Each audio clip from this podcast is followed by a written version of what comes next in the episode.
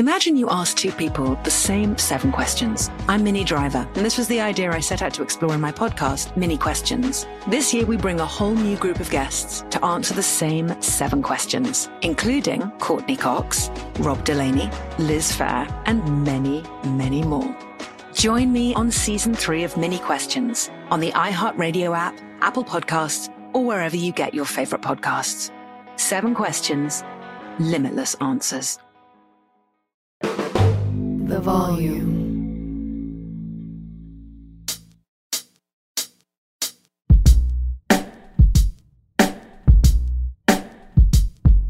All right, everybody. Uh, this is going to be a long one. Nick Wright and I talk about everything from Elon Musk to travel plans, NBA, NFL, our relationship. It's a long one. But I want to start with a rant, a football rant presented by Netflix's quarterback. So I was looking at the NFL standings before I came on today. And when you look at the quarterback position in the NFL, we don't have unrealistic expectations for rookie quarterbacks. I think all fans are reasonable that it's hard and you're going to be overwhelmed. Even Joe Burrow overwhelmed early. And there's not a ton of pressure on the people that are at the top of the food chain. Josh Allen, we know what he is. Lamar Jackson just got paid. Uh, Jalen Hurts did. I don't think they're in pressurized situations. And I also don't believe Dak and Kirk Cousins, again, most people see them as good B plus quarterbacks. Um, I don't think they face like more than just week to week, Sunday to Sunday pressure. And I, as I looked over, perused the standings in the NFL, I thought there was really only two quarterbacks that I felt like there was a lot of pressure on them. And pressure I would define as they are viewed by a certain group, perhaps small, as much more talented than their current production is exhibiting. And let me give an example Justin Fields. I think he faces real pressure. Because I think people in Chicago and a lot of people in the media think, based on highlights, not overall beginning to end game production, that he's a massive talent. And I just think he's talented. But at this point, I think he's a 60 40 hit and a 40 60 failure. Slightly more than 50 50, I think it works. And I think it mostly works because I think he now has two productive receivers, perhaps three with Claypool, cross your fingers, two productive tight ends a middle of the pack, but better than people think O line. And Luke Getsy, he's an excellent OC, young, smart guy from Green Bay. But I think of all the quarterbacks in the league, people would say, What about Aaron Rodgers? And my takeaway was, They're going to win somewhere between 9 and 12 games. Playoffs or not, he's a Hall of Famer. They'll be better. Everybody gets it. Will they be great? Probably not. But somewhere between 9 and 11, 12 games is where Aaron's going to land. He knows it. The Jets know it. And we all know it. That's not pressure. Justin Fields is different because he shows flashes of brilliance. This is the year that Bears ownership and front office and probably coaches make a decision on by Thanksgiving, he's the guy or not. So I feel like Justin Fields faces the most pressure in the NFL as a quarterback. You could name anybody, Jared Goff. He's been to a Super Bowl, he's been paid. We know what he is, a B plus quarterback. Trevor Lawrence, he's excellent. There's no pressure in Jacksonville. He got to the playoffs last year. But Justin Fields, there is a group of people that think he's a tremendous talent. And whereas Josh Allen, Jalen Hurts, and Lamar Jackson went from just talented, pivoting to also very good pocket quarterbacks, Justin Fields has not exhibited that yet. And this is the year. And I would say by Thanksgiving, People upstairs will make a decision. The only other quarterback I feel like there's real pressure on is in the same division, Jordan Love. Listen, you replace Aaron Rodgers, there's pressure. This is also a winning organization, pressure. This is also probably the second best after Detroit roster in the division, pressure. Jordan Love's been given a contract that's very team friendly. So, again, because he's been in the building for so many years, I think they'll know by Thanksgiving in the building I had an agent that once said this, Nick Khan. Your bosses will make a decision on your career nine months before they tell you. I think by Thanksgiving, Justin Field and Jordan Love, both teams upstairs, will have made a decision. That's real pressure. Because in both cases, especially Fields, they're viewed by a small number of fans as being really special talents, and I'm not sure either is. But both will feel that pressure this season. As Netflix first partnership with the NFL, Quarterback is a new docu-series that takes a unique look at each season told through the lens of NFL quarterbacks. For the first time ever, the NFL allowed quarterbacks to be mic'd for every single game of the season. Three quarterbacks, Cousins, Mahomes, and Mariota, give behind the scenes access on and off the field. I can't wait to watch this series. Check out the trailer for a first glimpse at what we're going to see. Netflix is giving you exclusive access to see what it takes to be an NFL quarterback. I'm here all day. See Kirk Cousins, Marcus Mariota, and Super Bowl champion Patrick Mahomes balance all the pressures that come with the toughest job in sports. Quarterback is more about the mental side. From game day to home life, see these quarterbacks like you've never seen them before. Let's put it all together for four quarters. You like that? You like that? Quarterback, only on Netflix, July 12th. All right, I bring in my buddy, co host First Things First, also host of What's Wright with Nick Wright. And we do this about every six weeks. We do about 40, 45 minutes. And this is kind of the slowest time of the year. Um, it was always in our industry that after football, there was about a month, and then you'd kind of move into March Madness, NFL draft, NBA stuff. But it used to be that I look forward to August, but Sean McVay screwed that up by not playing any starters in the NFL and going 8 and 0. So they're really the preseason now is reduced to talking about CJ Stroud and Bryce Young. I mean, it is yeah. amazing that August used to be a time that I really looked forward. You know, it was post NBA trade deadline, and it was like, you know, you go take a 10 day vacation, and then you're like, all right, some of this stuff last year, Kenny Pickett was my primary topic topic in August. I yeah, it's not great.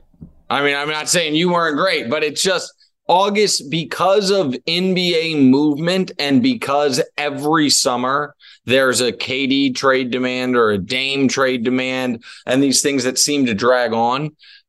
I think August has replaced July as the deadest yeah. time on our calendar. And I was saying this to my wife yesterday. If you go September 1, we're recording this the end of the first week of July. That's 10 months, 10 plus months. I've been off, I've been you know, on vacation for one week. And now over these next six weeks, I'll be on vacation for two and a half of them.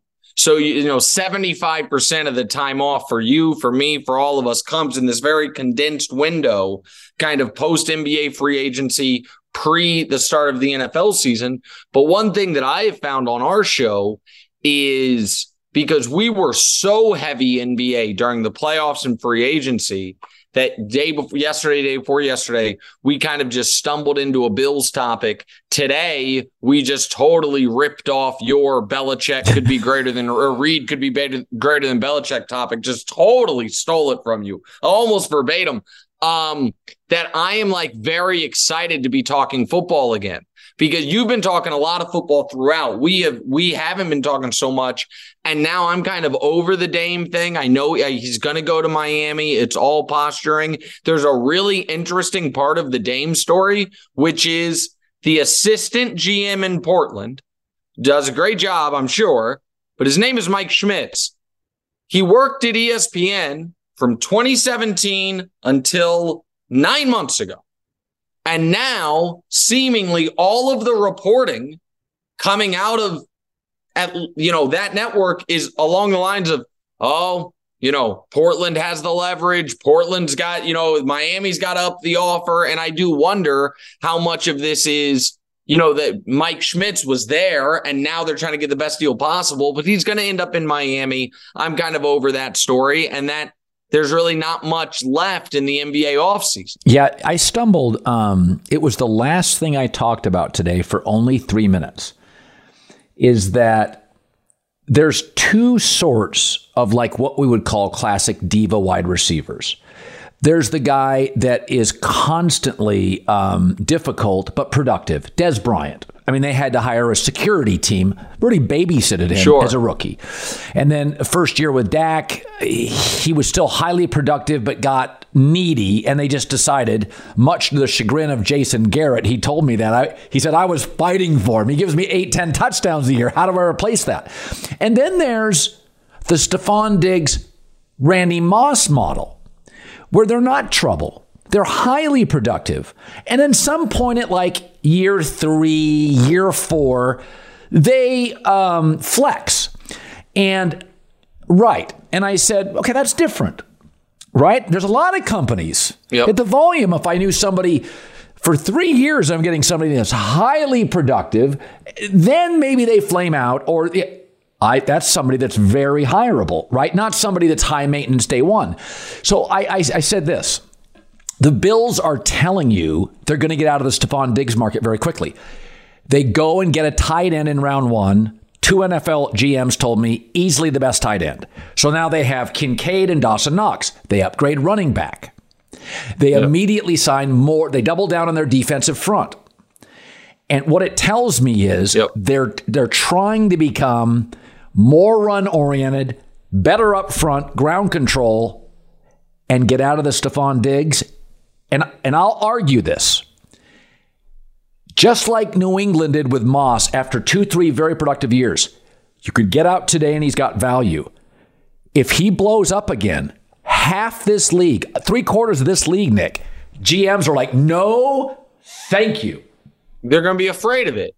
The, the only I listen. The here's the the the Diggs thing is such a problem for Buffalo for a number of reasons. The typical easy fixes for the wide receiver clearly will not fix this because they're not the problem. And by that I mean sometimes it's I want more money. He got the contract Right. a year ago. Like they, you know what I mean? The the money has been paid. He, it is not a money thing. The other one, if it's not money, is usually I, I want more targets. Over the last couple of years, he's one of the two or Right. three, maybe number one, but most targeted guys in the whole league. So it's like, uh oh, it's not money, it's not targets. How do we fix this? And I have been kind of, I, I don't know what the right word is. I have found it unbelievable that Sean McDermott and the Buffalo Bills set this fire publicly and then are looking around angry at everyone for watching the flames. The, the, the timeline of this is day one of Bills minicamp. Evidently, Stefon Diggs is there, then leaves before practice. Sean McDermott goes to the media, is asked about Diggs not being there, and says, Oh, I'm very concerned. Takes a long pause and goes, Very concerned. Well, you, maybe you shouldn't have said that, buddy. Then the next day he's there, and McDermott goes to the media. He's like, I don't know what everyone's making such a big deal about of this. I excused him. It's like, what? You fucking told us you were concerned. And then they canceled practice the Yeah. next day. And then Josh Allen was on a podcast Yeah. a couple days ago. I, I forget who it was, but one a player runs it, and they asked him. It was you know one of the. It, it wasn't one of yours, but it was similar to Richard Sherman's podcast, something like that. I forget who it was on. I apologize.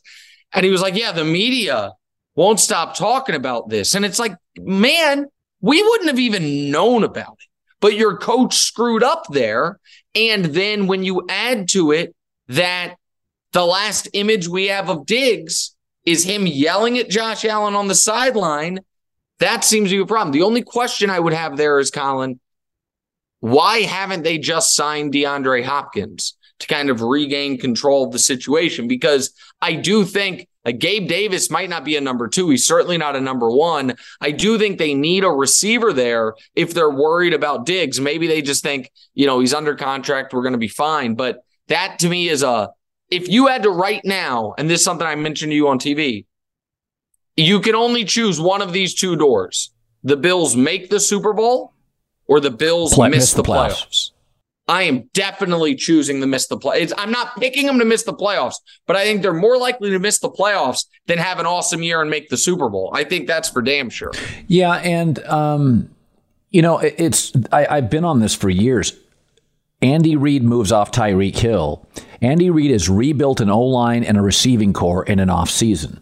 Buffalo can't figure their offensive line out five years in. Either can Tomlin there's a difference between offensive coaches and defensive coaches. And the classic example is the minute Tyreek Hill got a little needy, moved off him, draft Sky Moore, uh, go go get Juju Smith Schuster, very quick rebuild. The offensive coach seamlessly rebuilds it because that's what they do.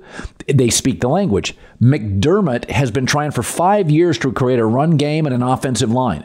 He still can't do it. Mike Tomlin, five years, still can't do it. So, it, by the way, um, Sean McVay came to the Rams, one off season, gets Andrew Whitworth, rebuilt the O line.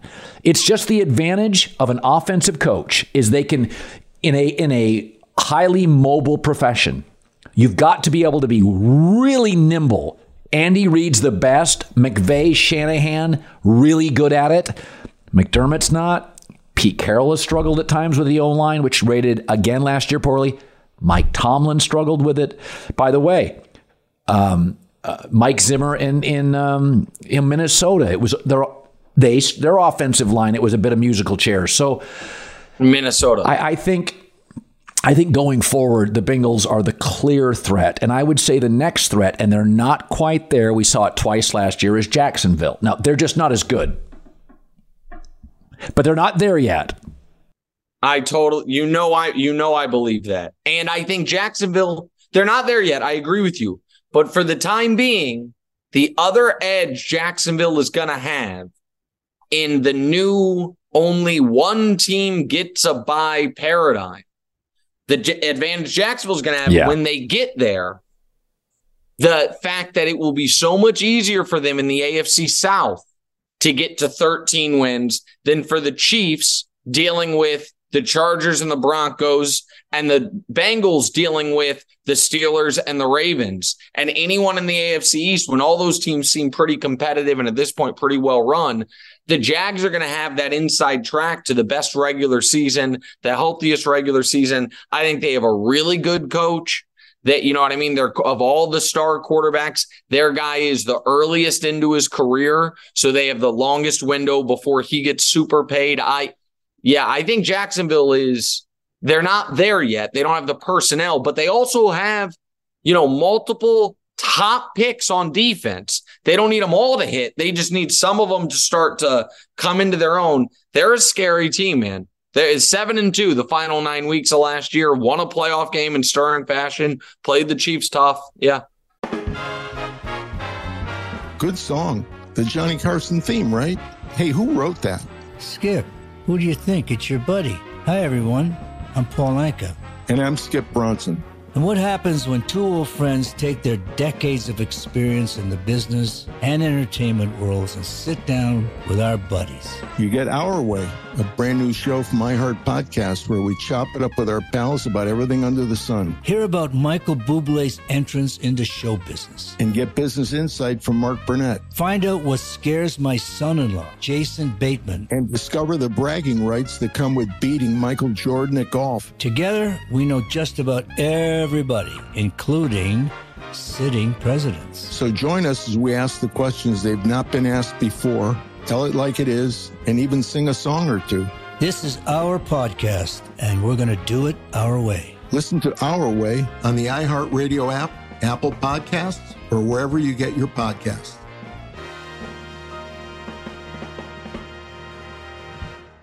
Imagine you ask two people the same exact set of seven questions.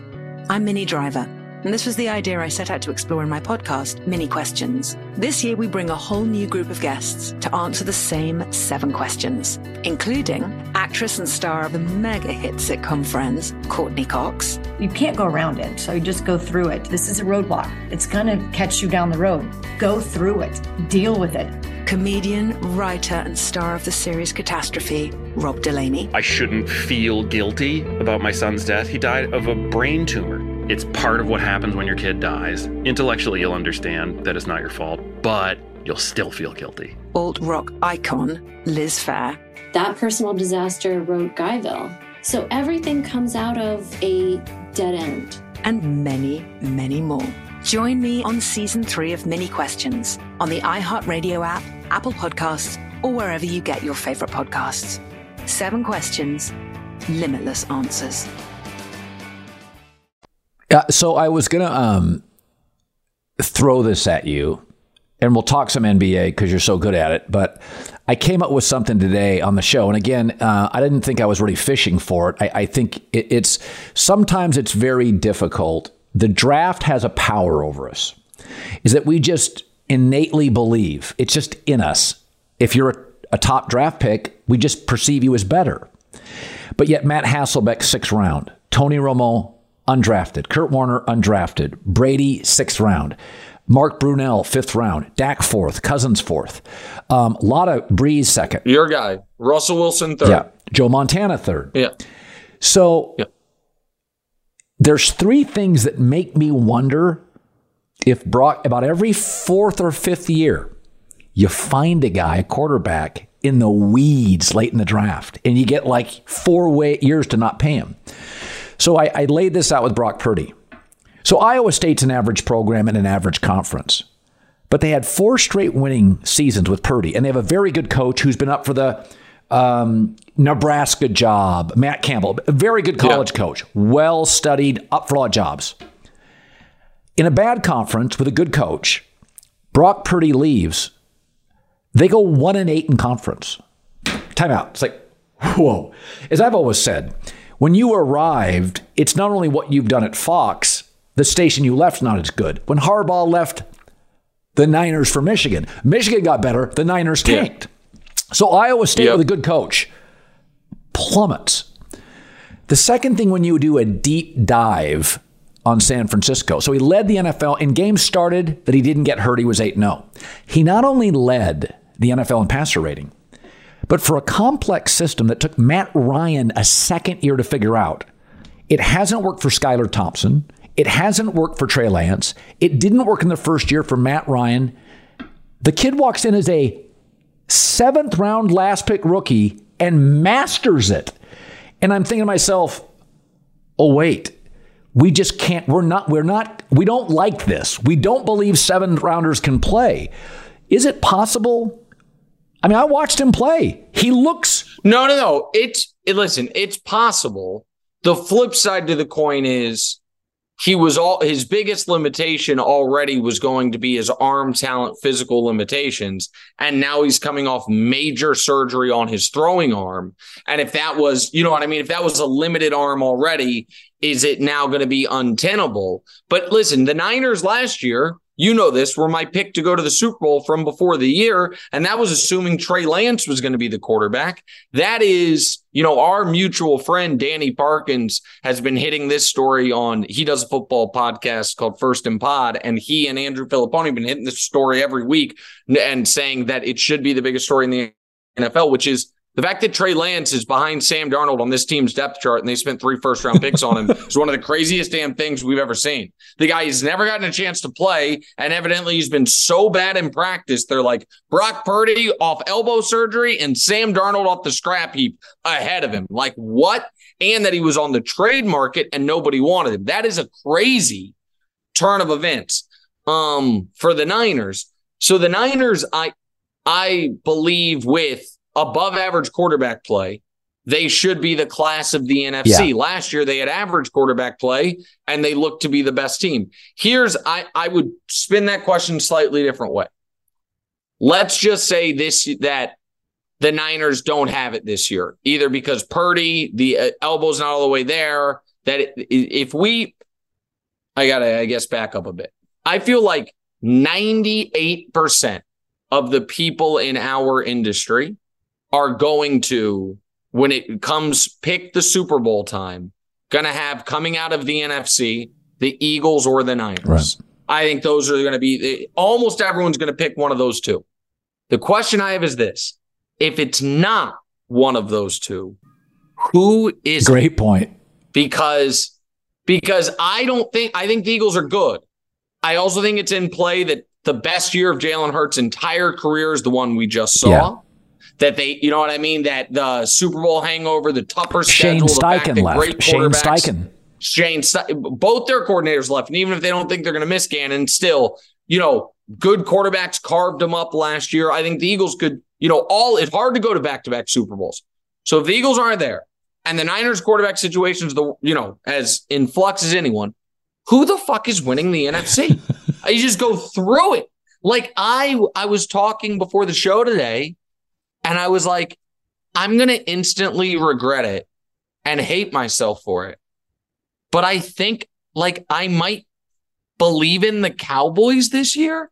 Like the I mean, we go go to the the NFC West. The Cardinals are not trying. The Rams, I think they're going to be terrible. You think they could be okay, but they're not. Yeah. You know, I don't. They're not a Super Bowl team. The Seahawks are. are we going to get that from Geno again? And then there's the Niners, like we said. No one in the NFC South. I'm sorry, Saints yeah. fans. You're not a Super Bowl team with Dennis Allen. Okay. The NFC North. is it Kirk Cousins? Is it Jared Goff? We're going to put Jared Goff there, and then we're to the NFC East. Like, who is, if it's not then, and maybe that means it will be the Niners Eagles again, but it's usually not that chalky. You know what I mean? It's usually not quite that simple. So I don't know. No, I think, you know, Dallas is, um, Dallas is one of those teams where I've always had the same opinion for 25 years. And my opinion on Dallas for 25 years is they'll be pretty good. Um, I mean, yeah. there's such a disparity in the AFC and NFC that now networks. Remember last year and the year before? Yeah. We're like, we were having to give for years and years, we had to give the AFC occasional games like CBS because now yep. it's the opposite. Like we're dying sure. for a Bengals game. And no, I, I, think I think it's the weakest the NFC's ever been. I don't trust Detroit. Um, I don't trust Detroit. I don't. I want to believe in Seattle. I like Geno's story. I like Pete Carroll. Seattle's not going to win three playoff games. It's just, you know what I mean? So, like, again, maybe that means it is the Niners and the Eagles. But if it's not one of them, God, that's a hard, it's hard to find. It's not Daniel Jones and the Giants. It's just not. I, yeah. you know what I like? I just, and but then, I, so I'm going to end up, I can just see it. I'm going to end up picking the Cowboys. And then I'm going to be watching a divisional round playoff game and Mike McCarthy's going to have that ghost look on his face, watching the clock tick down. I'm going to say, "What did I do?" I'm going to go bankrupt. What did I do here? But I, it's a. It, the, conversely, in the AFC, obviously the Chiefs are the deserved favorite, but there are seven teams yeah. you could credibly make a case. Yep. You could credibly make a case for the Dolphins, the Bills, I don't believe in the Jets the way some people do, but you could make a case for them. The Bengals, the Ravens case is Lamar's healthy all year. You know what I mean? We already said the Jags, the Chiefs, the Chargers. That's eight teams you could make a case for. So it's a it's very odd the the imbalance of power right now. All right, before we pivot to NBA, a social media question. Good. Uh, the user experience at Twitter has gone in uh, to the tank. Uh, I I said when Elon Musk took it over, I said I'm not to. Uh, I'm just to watch it and see what happens. Very quickly, it got annoying. Uh, then v- violent um, violent videos. Now I'm constantly muting them. Ads. I'm constantly muting them. Uh, it the user experience is uh, more toxic than it's ever been, and I don't think. Um, I don't think Elon. He's obviously a, a, bright guy. He's a creative, but I also think he's distracted. Um, Threads now gets um, unveiled, and uh, I went yeah. on it. My staff put me on it. I find it irritating. When you look as a young broadcaster coming up, you've been very, um, I think you've used, been very dynamic on your Twitter uh, spaces to, um, you know, engage with people. Um, I find um, the Elon Musk Twitter experience, and I try to be fair about it, uh, just increasingly a poor experience. So I'm not on it at all. Where are you? Where where where are you as a younger person on social media today?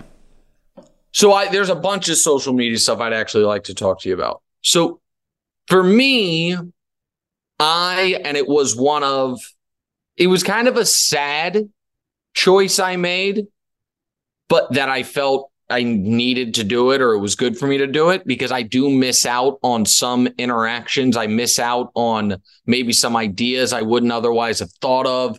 Um, but I, four years ago, five years ago, around the time I started to have a real national profile, just said, I am never, I shouldn't say never, I am almost never looking at my mentions. I am not engaging in it whatsoever, except for if people don't know back when the back when Twitter was uh, you know pre Musk, if you were verified, you had a separate mentions tab that would only show you tweets from other verified people. And so what that would mean is I would, if any athletes, if any other journalists, if any other broadcasters were engaging with what I was saying positively or negatively, I would see it. But, and that maybe people can say that's elitist. I'm not listening, but it was, it was, it, would, it was too toxic of just you, you. I don't care how kind of, you know what I mean, above it you claim to be. If, if you have thousands of strangers saying basically you suck, it's going to get in your head somehow.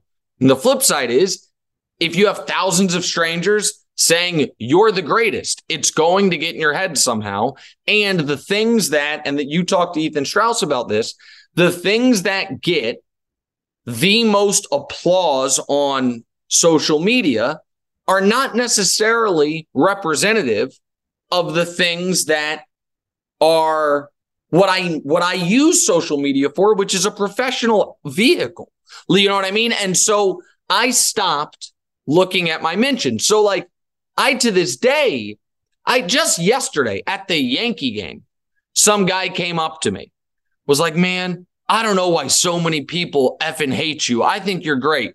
And it was like nice of him, but I also like I was thinking I was like, honestly, I'm I'm blissfully unaware these days right. of how many people hate me because you got to find you. You better see me in person and tell me. Um, and I have seen so that's a very long, even and it's not even a full answer. The reason I mentioned it, Musk ripping off that verified tab yeah. to mean anything was to me very damaging on my ability to engage with anyone yeah, on Twitter. Very damaging. Uh, and so that to me was that's a shame. Now then you have like, hey, sign up for Bluesky. Yeah. I got an invite code. And then it's like sign up for Spill. And then yesterday it was threads. And I'm I'll probably be a begrudging late adopter, but I don't know, man. I got 600,000 followers on Twitter. I also am blessed to have a platform outside of social media where if you want to see what I have to say, like I'm on television every day, I do yeah. a podcast. I don't I don't need I it's not my only outlet. Why do you think you and I are some of the few that aren't like regularly arguing with folks on the internet about random bullshit and letting that drain drain us? The way I think a lot of I think a lot of folks have, and I think it's been hard for them. Yeah, I just I just don't spend a lot of time on social. Um, uh, I go long stretches, like Friday after shows. A lot of times, I'll just tell my social guy, "You can run it over the weekend," and I'll tweet something funny occasionally. But I just I feel a certain responsibility to be available to my wife, my kids, my business partners. I just don't have time for it. Um, and and again, I I kind of take it as a badge of honor. Um, everybody hates Elon Musk. Everybody hates Biden. Uh, I, I, I told my wife this once about Barack Obama. I'm like, this beautiful family. People were outraged he wore a tan suit. It's like there's just people that are just just want a bitch, and it's like, okay, I'm so lucky to have my life. So grateful that I have a beautiful wife and all my kids are healthy um, you know, I just I I I I think all of it. It's just it's a circus. Speaking of speaking of your life, are you are you moving again? I'm looking at your background. It looks like you might. The, it's Yeah. not a. I don't what the. So I sold this. I sold this. Uh, my wife and I sold it. Um, I knew it. You hadn't even told me. I am the old Colin Cowherd real estate flipper. You're always doing it. It's Yeah. unbelievable. You just moved in there. two years ago. Oh, that's great. But that's like one of your wife's favorite things, right? No, we have a we have a you know we have a good business. So real estate. That's what I'm saying. But one of her favorite things is doing real estate stuff, and that's like you know one of her. I know she's an artist, and that's her real Yeah. trade. But like that's one of the things. So wait, can I? I don't. You don't have to reveal it on there. Are you moving far from where you are? Um, I am at a point where I don't need to own anything in Los Angeles. Um, I'm going to have uh, rent a really nice place. Um, oh, dope. yeah, uh, by the beach. That's great. and just be able to leave at any time, turnkey. Don't have to worry about yard and and and security. That's awesome. So I just want to be as I've aged. I just want to be nimble, um, and that's what I am. I've got a ranch in Utah, and that's good.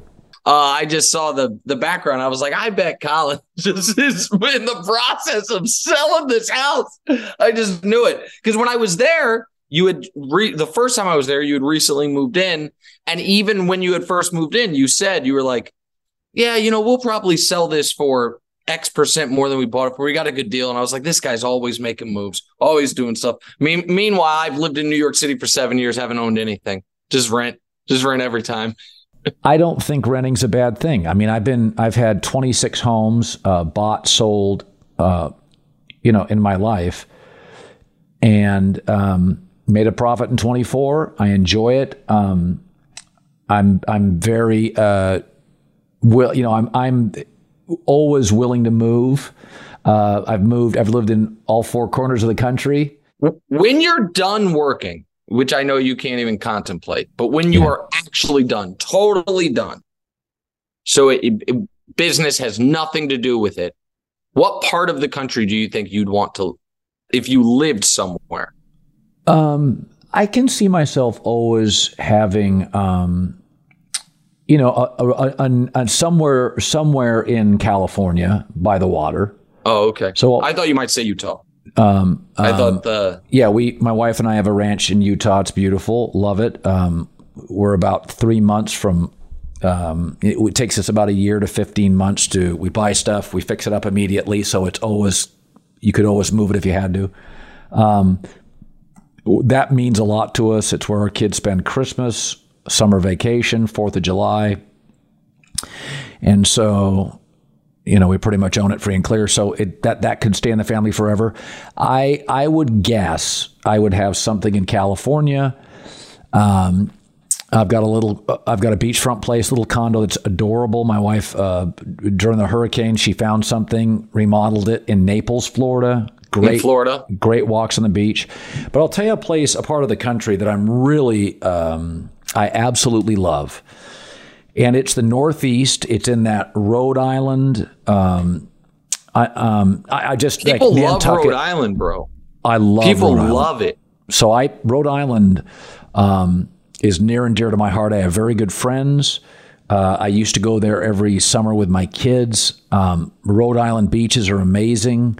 So I love Rhode Island. I've been to the Hamptons, Martha's Vineyard, Nantucket a lot, uh, Stonington. Um, I've been to all these places out east. Um, and I I will spend I would guess and I'm just throwing this out there. I'll spend my summers in the Northeast somewhere in that area near the water and then I'll spend my winters probably in California near the water in a t-shirt, flip-flops, jeans and Yeah, I mean, you don't. You barely wear shoes as is. You're not retired. You only No. wear shoes when you're at work. So I, you know, I grew up on a cold water beach in Washington State, but there is something to the breeze and the sound of the water that to me is a little addictive. So that's how I'll wrap it Oh, up. Oh, it's the greatest. No, it's the, it, no, it's it's the greatest. Uh, sorry, I didn't mean to sidetrack you there. I was just I find it I, I, I find it fascinating. Good song. The Johnny Carson theme, right? Hey, who wrote that? Skip. Who do you think? It's your buddy. Hi, everyone. I'm Paul Anka. And I'm Skip Bronson. And what happens when two old friends take their decades of experience in the business and entertainment worlds and sit down with our buddies? You get Our Way, a brand new show from iHeart Podcast where we chop it up with our pals about everything under the sun. Hear about Michael Bublé's entrance into show business. And get business insight from Mark Burnett. Find out what scares my son in law, Jason Bateman. And discover the bragging rights that come with beating Michael Jordan at golf. Together, we know just about everybody, including sitting presidents. So join us as we ask the questions they've not been asked before, tell it like it is, and even sing a song or two. This is our podcast, and we're going to do it our way. Listen to Our Way on the iHeartRadio app, Apple Podcasts, or wherever you get your podcasts.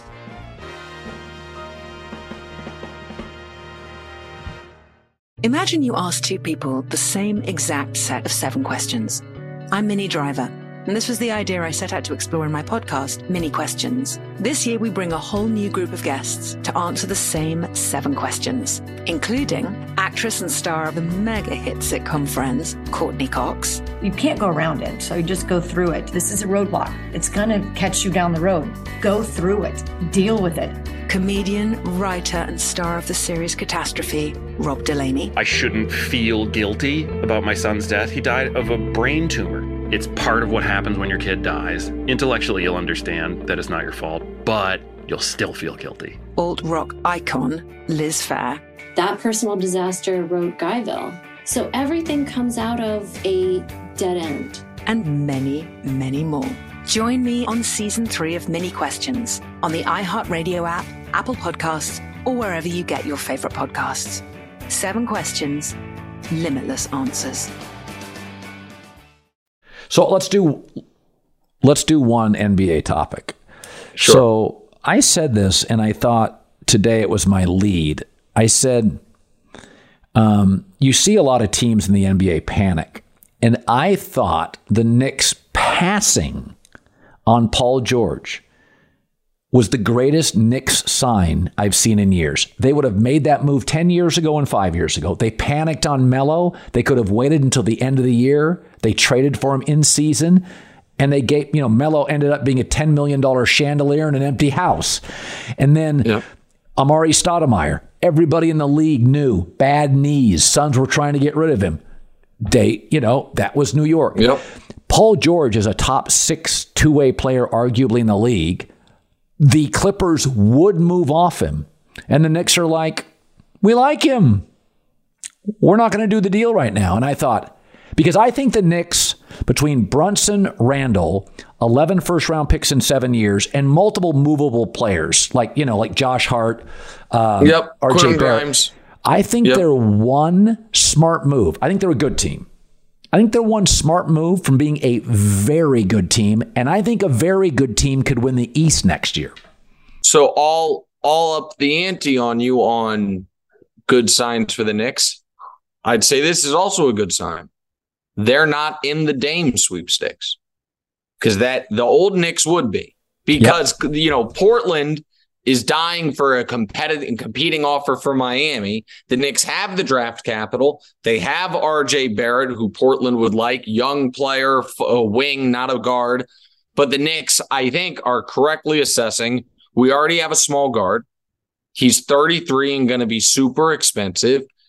And the Knicks want to keep their assets available for if the Harden thing goes wrong in not for Harden, if the Harden thing goes wrong in Philly and Embiid wants out, CAA, all those connections. And, you know, my pal Brian Windhorst said 10 weeks ago, and it was, I, I- you know, I don't know how many people picked up on it, but when the Knicks were in the playoffs against the Heat in round two, Windy said, the New York Knicks are 95% focused on Miami right now and 5% focused on the future of Giannis Antetokounmpo.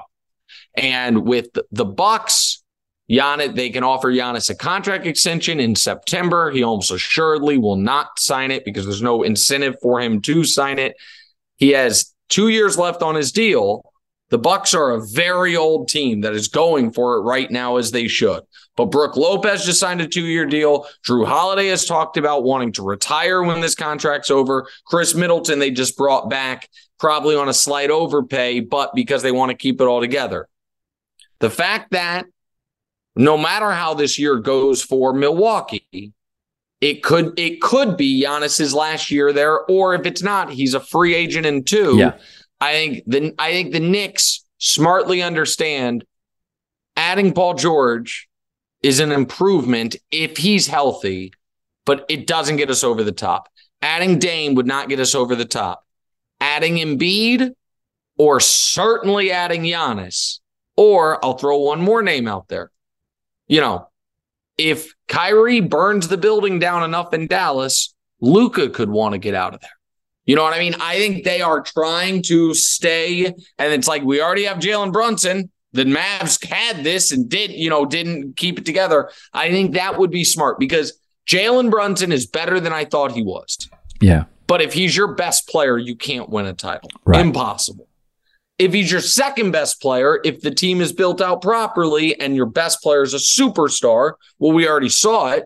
Was the team wasn't even built out that well? They made a team with they made the Western Conference Finals with him being the second best guy with Luka. So I agree with you. I think the Knicks staying out of Paul George, staying out of the Dame stuff is smart. I also think when Dame goes to Miami, I think they become for next year the clear cut favorites in the East. Yes. I think Dame, Jimmy Butler, and Bam fit together so perfectly and cover up each other's weaknesses so well. I think they're the clear cut favorites in the East, and then we'll see what happens out west. Well, I mean, listen, you've watched them get rid of Vincent and Strus. I mean, you can see what they're doing, and and the other thing that tells you that Portland and Miami are talking is how many leaks there are from both teams. So basically, they're sending the messages out like Portland continues to say and leak, we will not, we're not interested in Tyler, Tyler Herro. That's, right. Trade him somewhere so, else and get assets. Yep. Yeah. So the, the Portland is giving their fans and their side of the story, you got to give us more than Tyler Herro and picks. And, you know, Miami, all these moves is telling you they're just clearing space. They're getting ready for him. So I think he's going to end up in Miami. And the truth is, you know, it's when you were a young broadcaster and you were 10 years into your career and you're young, or a Dame is 11 years in the NBA. I think there's a certain level of courage to it, but I, I do think everybody at some point in their professional career um, needs to give themselves the best opportunity to succeed, right? Yeah, I think I think Dame's earned the right to be on TV in late May. He's earned the right. Hundred percent. Right. Hundred percent. And when, and the yeah. that the other thing about the Dame thing, this is not current Blazers front office fault, but you have a decade of Damian Lillard, and you trade first round picks for Robert Covington. You get you stick you stick with CJ too long, and then don't get the right package for him. You you treat Nurkic like he's the answer. You trade. You made a lot. They, that previous front office regimes made a lot of mistakes. Now, maybe had they done everything right, maybe they don't win. I don't know. But he was, it wasn't LeBron with the Cavs the first time around level of front office incompetence, but it was pretty damn bad to have between the time Lamarcus Aldridge left and right now that his best teammate was simply a worse version of him yep. in CJ McCollum is a terrible job. That's yeah. you know what I mean? That's a terrible job. And that's one of the reasons the Dame thing to me is different than a lot of these other trade demands, trade requests is he was as patient as anyone could have asked. He held up his end as well as anyone could have expected, if not better. He's coming off a year average 32 points per game. And Portland just didn't it, it's not he wasn't the guy. It's like ah, I don't want to be in the small market. I want to be. He didn't have the wandering eye the moment he got there, the way people felt with Zion in New Orleans or AD in New Orleans. No, he wanted to stay there and wanted to be there, and they blew it. and now, so I, you know, I hope he goes to Miami. I think it'll be a great fit, and I think they can win the damn title. Erik Spoelstra, Jimmy Butler, Bam, and Dame. That team can win the damn title. By the way, when you retire, though it's a long way off, what will where will you go? It's very interesting. So I because I kind of have a two track mind on this. One is so I'm 38. I uh my my what I tell my wife is in 10 years my daughter, my youngest daughter will be going to college.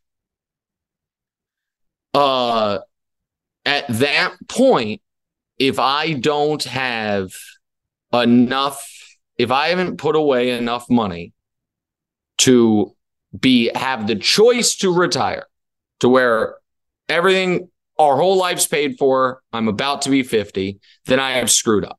The, my goal between now and when my youngest goes to college is make enough money, put enough money away that if I want to be like, I'm done, I'm allowed to be, you know what I mean? I'm, I can be done. Now, my wife tells me I'll never be done. She thinks I'll never, you know, certainly not at 48 or 49. She might be right. I don't know. Um, but under that circumstance, what if I were done and I was still young? I would do one of two things. I would either go to law school, um, or I would travel around and play in poker tournaments, which yeah. are two very different things, but not that different in that I would need to do something that was intellectually challenging. And I might, you know, I've I've played around with the idea of going to law school now, like night class. Like, what if I if I took two classes a semester? Now it's gonna what I could maybe be done in six years. You know what I mean? And then just have that done. Uh and maybe I would do that. Maybe I will do that. I'm not sure. I also think it's kind of bullshit that I have to go to law school. I feel like I should be able to take the bar. And if I pass it, just good job. like, let me study for the bar and take the bar. And then if someone wants right. to hire me, fine. But best I can tell, that's only legal in Louisiana. And I'm not even sure if it's legal in Louisiana anymore. A lot of Everywhere things are only illegal. To, a lot of things are only, only legal. legal exactly yeah. right. So I don't know if that, so that's not a thing. I don't think. Um, my wife, you know, my wife has this store in New York City. You know it, yeah. Trintage. That's where we do yeah. the podcast she wants to open one in Vegas. Uh, and she, you know, she says she'd be open to living in Vegas. I I think Vegas full time is tough. I think the Vegas summers are tough. You know what I mean? Yeah. Like the yeah. especially with the way the climate's going. Um I loved Southern California. I loved it, but I was there without my family. You know, that's when I was commuting Houston to LA. Um I know where I won't live. I wouldn't I wouldn't live in Texas again. With no disrespect to the wonderful people, you know, my friends there or whatever. I couldn't do that again. Um and I don't think I'll live in New York City forever. I love it here and I oddly love Broadway. I really love it. Um, and the restaurants are as good as everybody says. But I am at my heart, I am a Midwestern kid and I miss having a yard. I just miss it. Sure. I miss being able to go, you know what I mean? Put my feet in the grass in a yard. And I've lived in Harlem for seven years now. So like I I don't think I and I think New York City would be a hard place to be old. I, obviously, that sounds dumb because there's a lot of old people here. There's 15 million people, but just yeah. because of the walking and the subway and the weather, it's just I think it would be hard to be an old person in the city. So I think the answer is probably uh LA.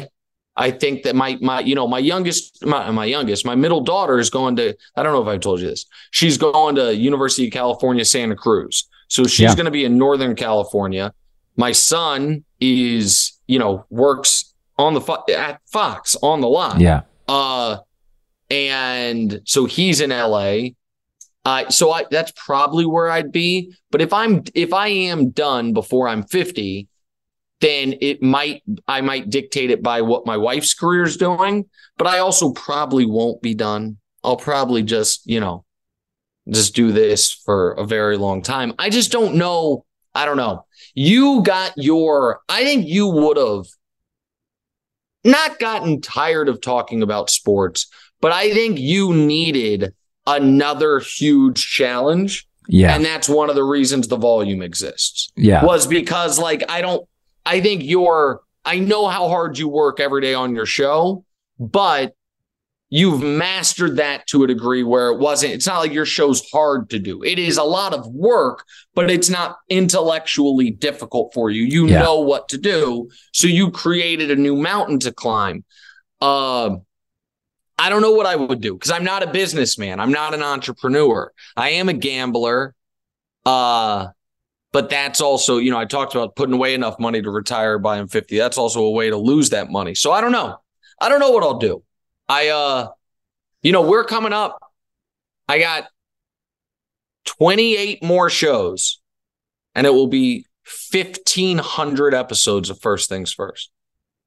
1500 episodes of the TV show. And I was thinking about it the other day. I was like what sports TV shows have been going on without, you know, uninterrupted longer than mine? And it's yours undisputed, PTI, around the horn, first take. And I think that's the list. You know what's interesting? You just jarred a memory from me. You know how earlier you were saying that um, Twitter sometimes can be uh, discouraging? This is a prime example of what Twitter is. So, one of the reasons I put filters in, I didn't mind being criticized on social. It bothered me when people criticized people at the volume. I didn't like that. Oh, yeah. Or like you. And so when you announced, FS1 announced, and you announced, my show's moving from the morning to after Colin's show, that day I went on to see how people would react to you. Of a 100 tweets, 99 thought it would fail and it was a terrible idea. The show is the fastest growing show in sports cable. And you and I both knew that it was the right move for the show. You and I privately didn't discuss it, but what is happening to your show, I largely predicted. You're going to get a stable number. You and I, our personalities are same. We're friends. So you and I knew it was going to work. The company knew Yep. it was going to work. Twitter, Yep. abject failure. The- 100%. as a boss, as a very smart person in my industry once said, Twitter is wrong about everything. everything. But so, but and here's the thing, I at you know the most, not all, but most television shows end by being canceled. Again, not all. Right. Some some people, it's just like, hey, this is a great run. We're done, whatever it is. But like the most successful version of our, and I didn't include inside the NBA or any of those shows, but I'm talking, you know what I'm talking about the daily Yeah. sports talk shows. Um, you know, PTI is the longest running and most successful, right? yeah. uh one day that show you know could get canceled. Who knows? The, if that were to happen there would be an article written or certainly people you know takes given about it failing. It's like well it ran for 28 years and had a documentary made about it.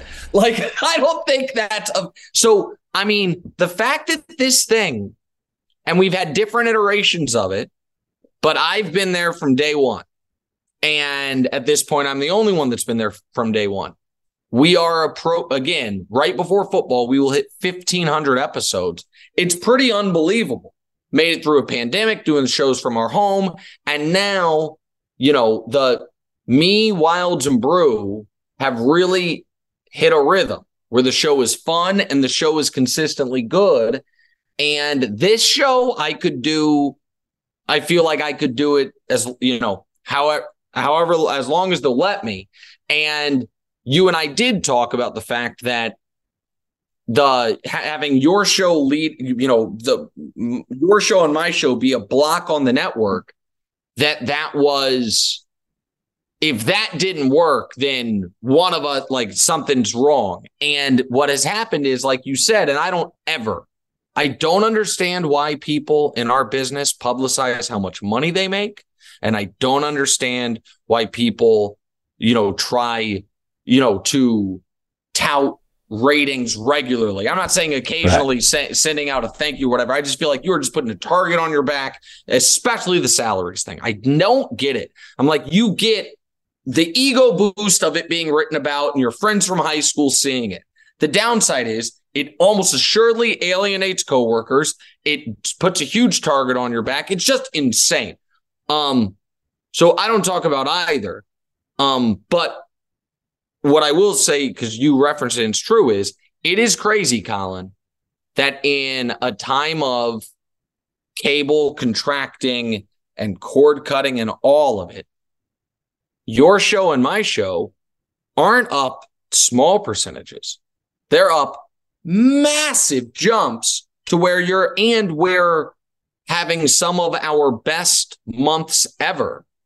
You know, in a time when that's not true for really anybody. And I think, you know, I think it's a testament to the network. Uh, and I think it's a testament to you and I right now and again, is if, if, you're listening to this an hour and five minutes in, you like Colin and I both. So I apologize for the self-congratulatory nature of it. But um, you and I now are both doing the exact show we want to do. Yeah. And the fact that that is working is so gratifying.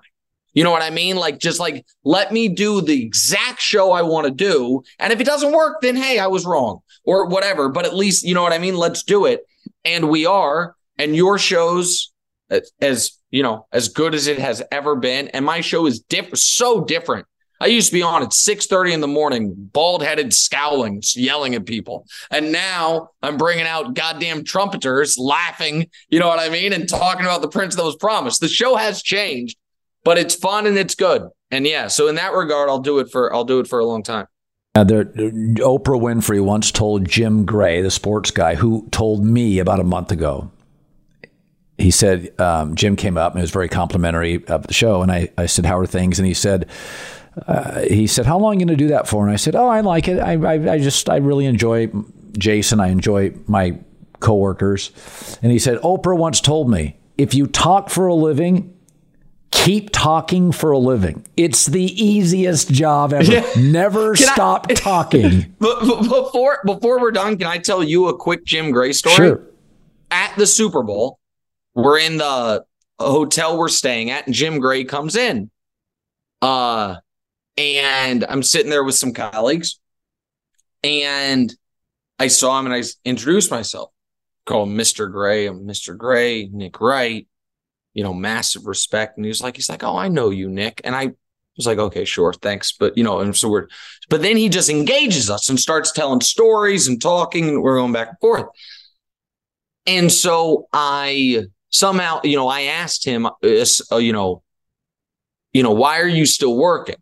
Why do you still, you know, what you, because he was about to go somewhere work. And he didn't tell that anecdote or whatever, but he, he just, you know, gave a good, nice answer. And then he was like, you know, I'll ask you. He was like, why do you do this? And I had just talked about, I had I basically started to relay a story regarding Tom Brady that I had just done on my podcast. And Jim fucking Gray stops me mid story. I was like, oh, you told this story last week on What's Wright. And I almost passed out, bro. and I'm like, I'm like, first of all, I'm also scanning in my brain. I'm like, at any point on What's Wright, did I ever take a shot at Jim Gray? Because that show with Tom Brady was not like, but I was like, I was like, I never said anything bad, did I? But the fact that I was like, that was such a cool moment for me. I'm like, this guy who was, you know, the, has been the Forrest Gump almost of so many sports moments, iconic yeah. sports moments throughout all of history at some point was riding in his car listening to the podcast that I do with my children from my wife's store. I'm like, that's pretty cool. Uh, and he was so nice. He was so nice and so cool. I'd never met him before that day. Uh, but that's a legend. That's a legend in the business. Yeah, I mean, I, I, I, one of the things that I've always appreciated about Brady is, um, you know, his gratitude. He gets emotional now when you talk about, you know, his football career, and I think there's so many people in America that um, work really hard and don't love their job that I every day I drive to work in a good mood. I, you know, I'm just thinking I'm going to talk sports, so I. Uh, I try to convey that to the audience that they have a right to criticize me because I'm not always good, but I think I'm I feel very, very fortunate. I, you know, I grew up in a small town, divorced parents, didn't have a lot, so I feel happy as hell. Tonight's Anne's not here tonight, so it's I'm, I'm currently taping this at five eleven, and I've got to be honest with you. I may just go. I may go out and have a cocktail and a steak tonight by myself. That's weird. That is when I lived in LA. Can I tell you a great spot? It's not like a, a hole in the wall restaurant, but a great alone cocktail steak spot. The the Del Frisco's Grill, which is like the quicker Del Frisco's, but they have the full menu on the San right right on by the Santa Monica Pier. They have an outdoor seating area. It's only like four seats instead of high top, and it is facing the pier. And I used to go there twice a week when I lived by myself out there. By myself, ter- put on a podcast, order a $70 steak, uh, and a side of spinach, and just sit there silently listening to something, watching people walk the pier. This was when I was living out there, was right when. Do you remember when Pokemon Go became super popular and everyone was it was the game on your phone but you had to go like find pokemon in the real world but it was like yeah. is but it was it was people like it was just hordes of people a lot of whom playing pokemon go and walking on the santa monica pier and the beach is there. And i'm just sitting there and i'm like i understand like a hundred bucks for a one person dinner by themselves is kind of silly but also no way i could possibly enjoy 90 minutes more no, I'm just sitting here, you like in the corner, outdoors, the ocean breeze, having a great steak, having a drink. That I str- I can't recommend it strongly enough. Listen, I'm I'm pretty it. I'm pretty frugal. The one thing I spend money on is cocktails and food. It, I tell my kids this all the time. Education and experiences. I don't look at the check. Like I'm going to educate my kids. I'm going to have good experiences.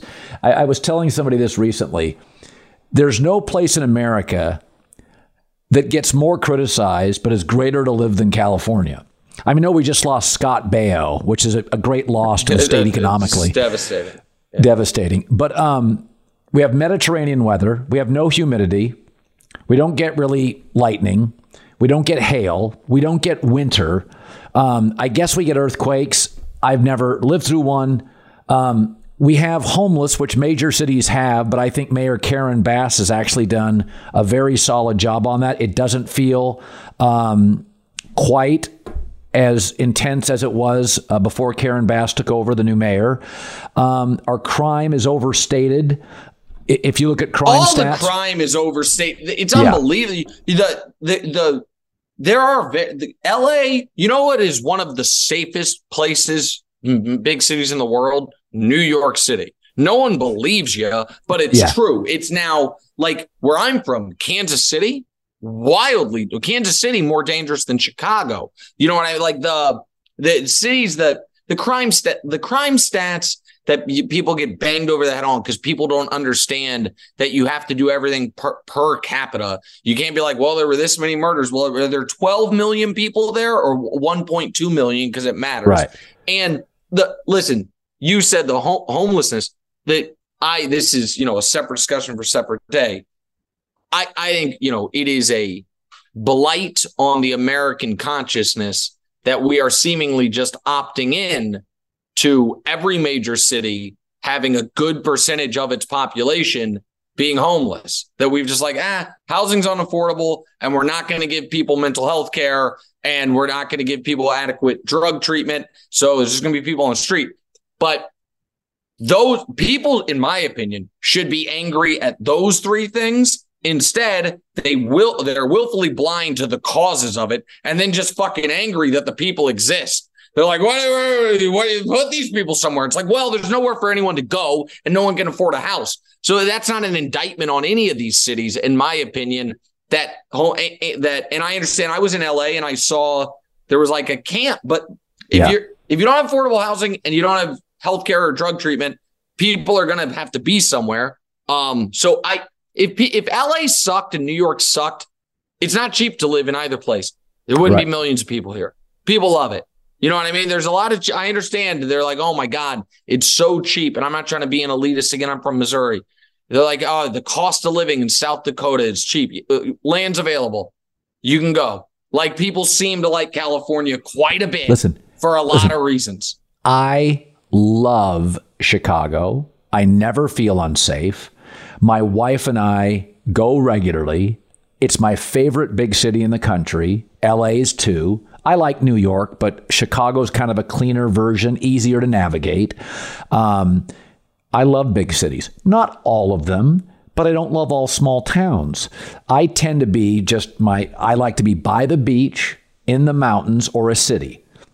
Right. Yeah. That's you, you think to yourself, well, that's everywhere. But it's not. I, I like to be I, I like the mountains because I love to ski and I like to hike. Uh, Yeah. I like the water because I like the breeze and I grew up with it. And I like cities.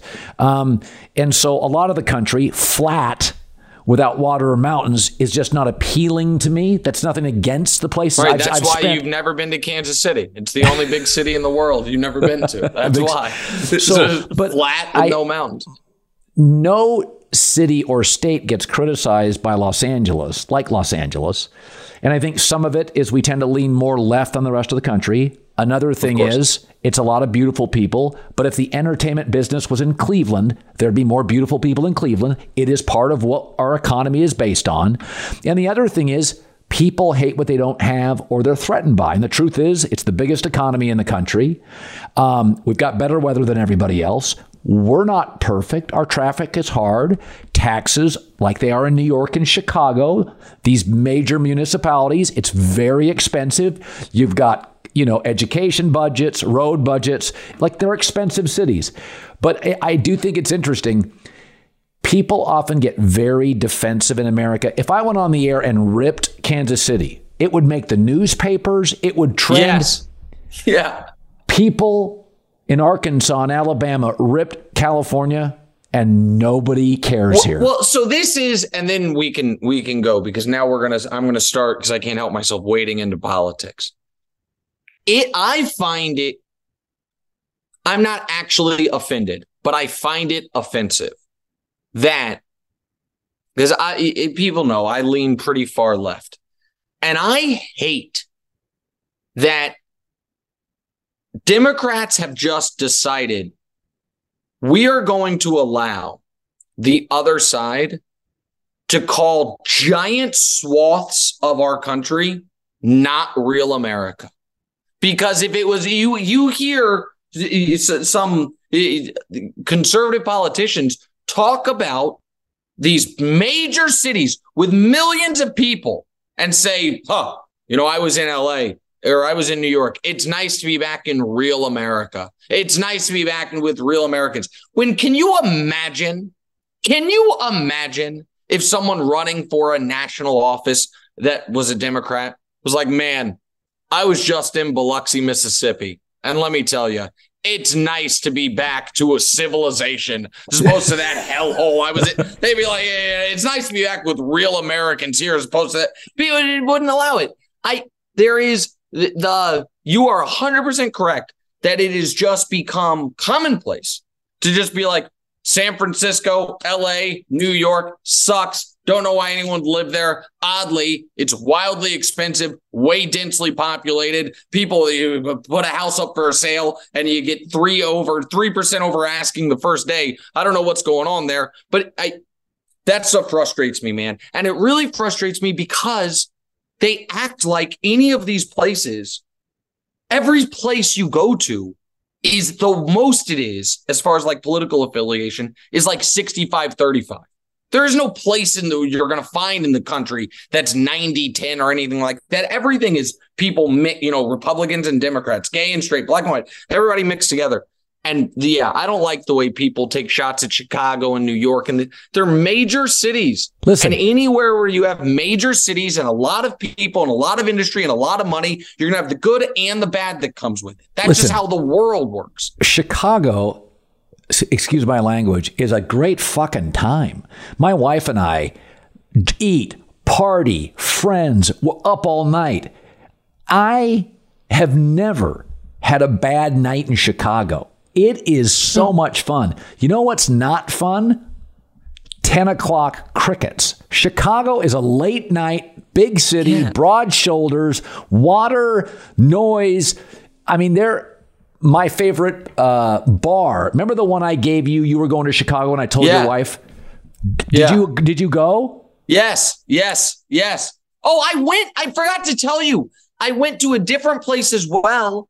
And at the end of the meal, it might have been the place you told me. At the end of the meal, the waitress said to me, she was like, I didn't want to bother you until everything was done. She was like, but I, she, the way she put it, was very nice. She's like, I know who you are. I'm like, okay, thank you. She was like, Colin Cowherd was here two weeks ago. and it was me. I was like, that is unbelievable. She's like, I served him. Now I'm serving you. So I think it was, I forget the name of the place, but it was a place you recommended. I went there with Danny, with Danny Parkins, who you know. It's my Yeah. favorite bar in the country. I think it's Maple and Ash. Yeah, that's right. That's I right. have met the most interesting people there. I think they're going to open one up in Los Angeles. Uh, Chicago, it is, I love it. I can, I got introduced to it late. Um, Vancouver, BC, it- LA, and Chicago. Those are my cities. So Vancouver's I've never been, but I've heard it's unbelievable. The one place that I would add that I love, my wife just got back from is New Orleans. yeah. Um, and that just because the culture and the food, and it's another place with beautiful people, but it's a very New Orleans more so than any other city in the country feels like you're out of the country. You know what I mean? There's it, it, it almost feels like international place, but all these places have their issues. But there's I don't know. I you you got the um your defense of Chicago kind of flippantly on your show Yeah. a few months ago made like that was a big story in Chicago when J Mac was like, "Oh, that place sucks," and you were like, "I love it there. I go there all the time." That was a big. That was on Danny's Danny's radio show in Chicago. a big topic. Um, they it was a it was a big thing. Um, but yeah, it gets it's used as a cudgel for I think bad actors. Um, but yeah, uh, the I I don't know that I could live there because the winters are so harsh. But in the spring and the summer in Lake Michigan, Oh, pretty unbelievable. It's like it be- having an ocean thing so big. It's pretty great. It's Pretty also great. got the best, one of the best looking people under 45 in America because all, it's the one place in the Midwest to get rich largely. So the best looking young men, the most confident men and women from all those great universities in the Big Ten. people, yes, they go. there. They all go to Chicago, and you go out on a Friday night, and you're like, "There, this is a good looking town. there are good looking people everywhere in Chicago." Oh my goodness. So all right, good. buddy. All right, hey, I love you. Um, it's great to see you. You, where are you? Uh, if you don't mind me asking, then we'll go. Where are you going this summer? I heard you mention you're going on a yeah, cruise. I'm going to Rhode Island for 10 days at the end of August. And then I'm going on a boat trip with two other couples in a couple of weeks through the Desolation Islands in Vancouver, BC, which is the warmest water north of Mexico. It's an amazing Oh, six day awesome. cruise. That sounds awesome. I so I uh taken my wife and kids uh to the Caribbean for in a in a week and a half for the family trip. And then a thing my wife and I have started doing is when we get our week off in August, we take her grandparents who are the most mobile and with it and awesome 90 and 93 year olds in the world. Um, we took them, well, it's 90 and 92, but the granddad turns 93 here in a few weeks. Pre pandemic, we took them to Barcelona, went everywhere, the four of us. Post pandemic last summer, we took them to Rome. And this year, the four of us are flying to Amsterdam going Amsterdam to Germany to Belgium to Paris, wow. driving it. The me, my wife, and her 90 plus year old nonagenarian grandparents who are the our best friends. They're the coolest people. So we've just decided as long as they can do it, they're our travel partners. They're the only couple that likes us enough to travel with us. So they're the people we travel with. Yeah, so that'll be great. Uh, hopefully, I'll be in LA uh, and we can get together when you're there. All right, buddy. Great talking. All right. Talk to you later. See you.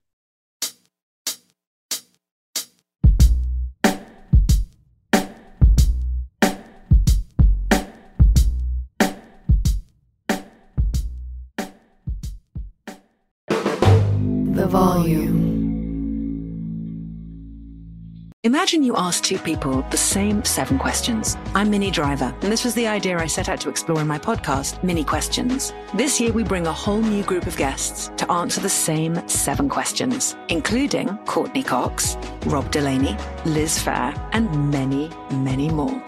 Join me on season three of Minnie Questions on the iHeartRadio app, Apple Podcasts, or wherever you get your favorite podcasts. Seven questions, limitless answers. I'm John Sipher. And I'm Jerry O'Shea. We spent over 30 years in the CIA uncovering global conspiracies. Conspiracies aren't just a theory to us, which is why we started our podcast, Mission Implausible. Everyone has questions about conspiracy theories, but with our background, we can actually answer those questions. Anyone can just start screaming about microchips and Jewish space lasers, but it's our mission to remove the bull and get down to what's real. Listen to Mission Implausible on the iHeartRadio app, Apple Podcasts, or wherever you get your podcasts.